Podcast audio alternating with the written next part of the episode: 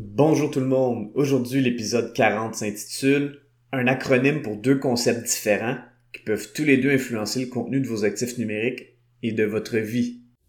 Avoir un commerce électronique est tout un défi. On vit souvent des déceptions ou de la frustration. Que faire pour rentabiliser mon commerce en ligne? Qui engager pour m'aider à réussir? Comment évaluer le ou les professionnels qui ont le mandat de rentabiliser mon commerce électronique et de le transformer en véritable actif numérique?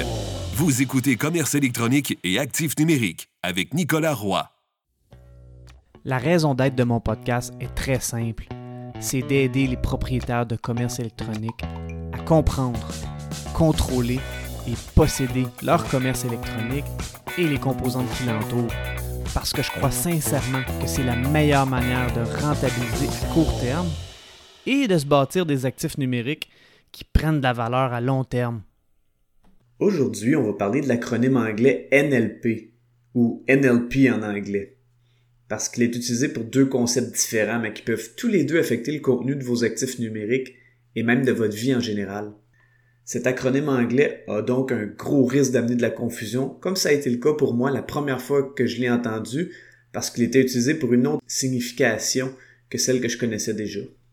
Les deux concepts de N L P sont hyper intéressants et les deux sont très utilisés partout dans le monde. De plus, je pourrais même aller plus loin en affirmant que leur utilisation augmente de plus en plus avec le temps.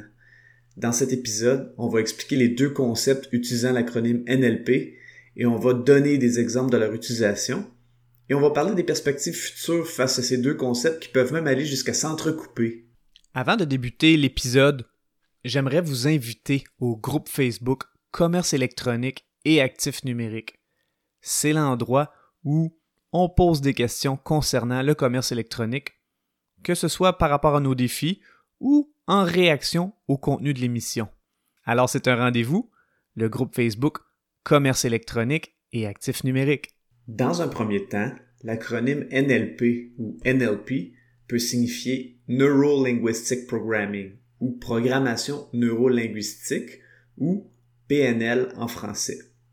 La programmation neurolinguistique peut être utilisée pour plein de raisons différentes et dans le contexte du commerce électronique et du marketing numérique, ça peut être utilisé pour optimiser la rédaction persuasive. La programmation neurolinguistique a pour slogan « La carte n'est pas le territoire », en voulant dire que notre G P S mental se fait une représentation de la réalité avec nos cinq sens, les mots que nous entendons, notre expérience, nos valeurs et notre état. La programmation neurolinguistique va utiliser deux aspects distincts, soit certains aspects pour stimuler le système nerveux et des aspects pour jouer avec les mots. Par exemple, pour ce qui est de jouer avec le système nerveux, la P N L peut entre autres se concentrer sur ce qu'on appelle des ancrages.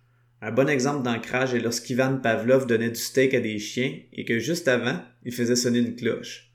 Un jour, il a sonné les cloches sans donner de steak et les chiens se sont mis à saliver. C'est ce qu'on appelle un ancrage auditif.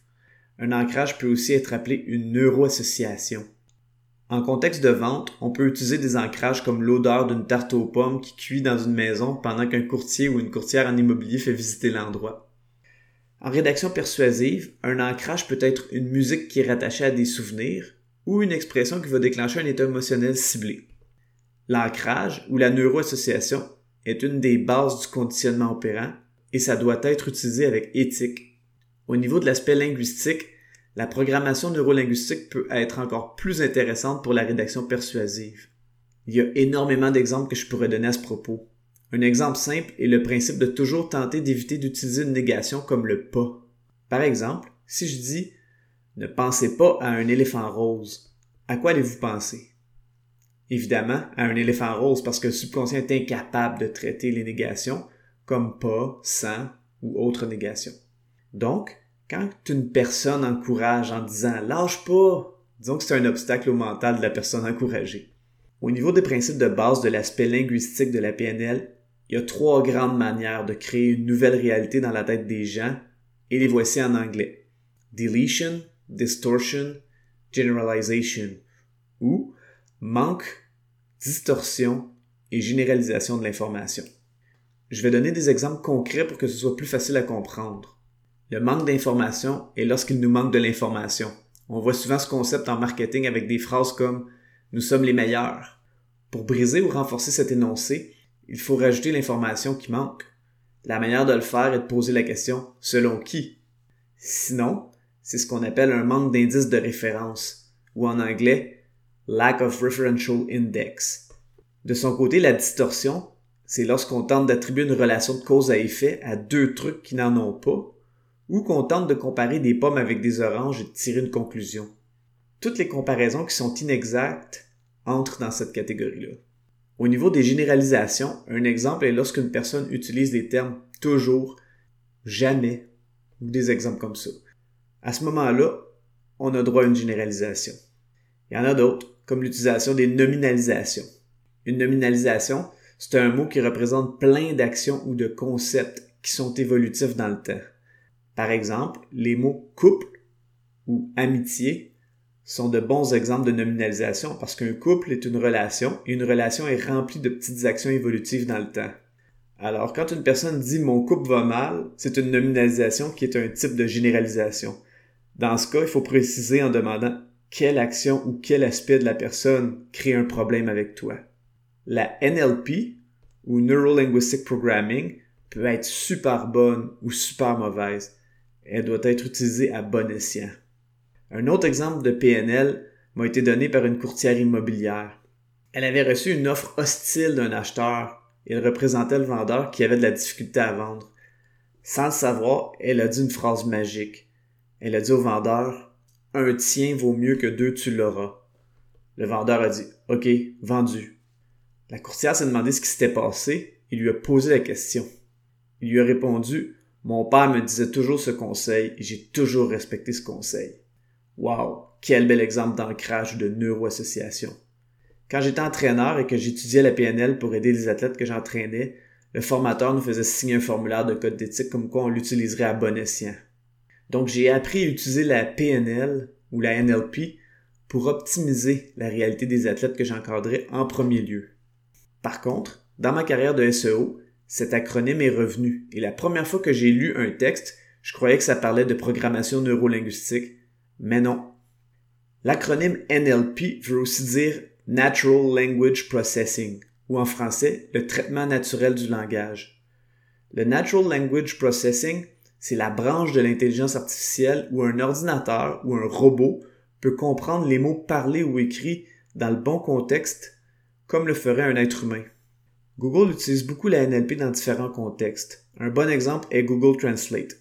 Google peut maintenant trouver automatiquement la langue dans laquelle nous écrivons et la traduction dans la langue voulue sera souvent très bien. Aussi, bien que la densité d'un mot-clé dans un texte puisse être très bon pour le S E O, ça peut être répétitif pour les lecteurs et lectrices. Google est donc de mieux en mieux pour reconnaître le L S I grâce au Natural Language Processing.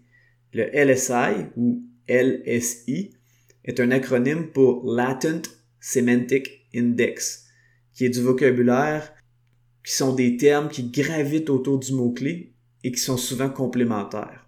Donc, euh, sans nécessairement être des synonymes, ce sont des termes complémentaires au sujet du mot-clé ciblé.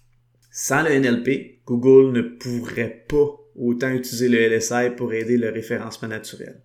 Évidemment, Google a encore du chemin à faire en traitement de langage naturel. Par exemple, je lisais récemment un texte très intéressant qui parlait du fait que Google a encore des défis avec l'écriture inclusive. L'écriture inclusive est une rédaction qui élimine toute forme de discrimination et qui vise à inclure toutes les personnes.